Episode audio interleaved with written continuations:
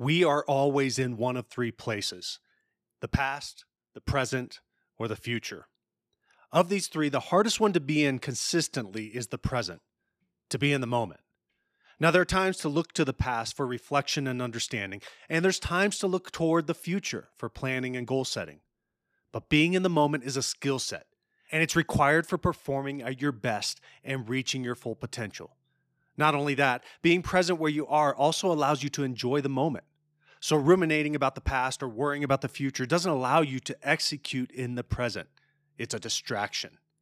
Being in the moment isn't concerned with what just happened, and it's not trying to control what's about to happen. It's all about right now, the very moment. And when all your attention is directed to the moment, your body, mind, and spirit is freed to give its energy to execution of what you're trying to do.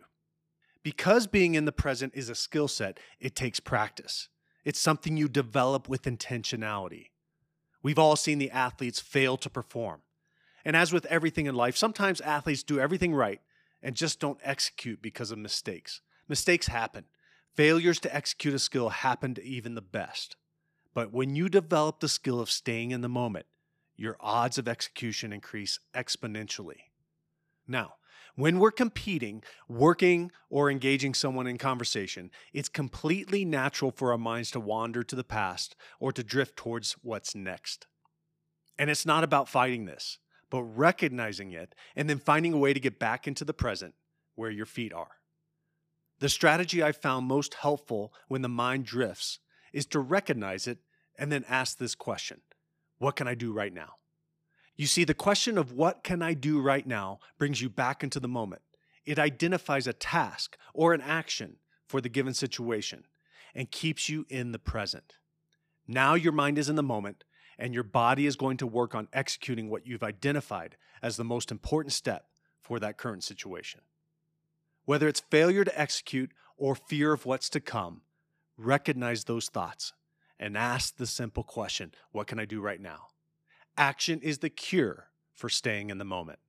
So move into action by using the question, What can I do right now? Jesus said in Mark 4 24, Pay attention to what you hear. With the measure you use, it will be measured to you, and still more will be added to you. Listening is a skill, and listening to your thoughts and paying attention to how you act because of your thoughts will lead to more being added to you. Carpe Eternitatum.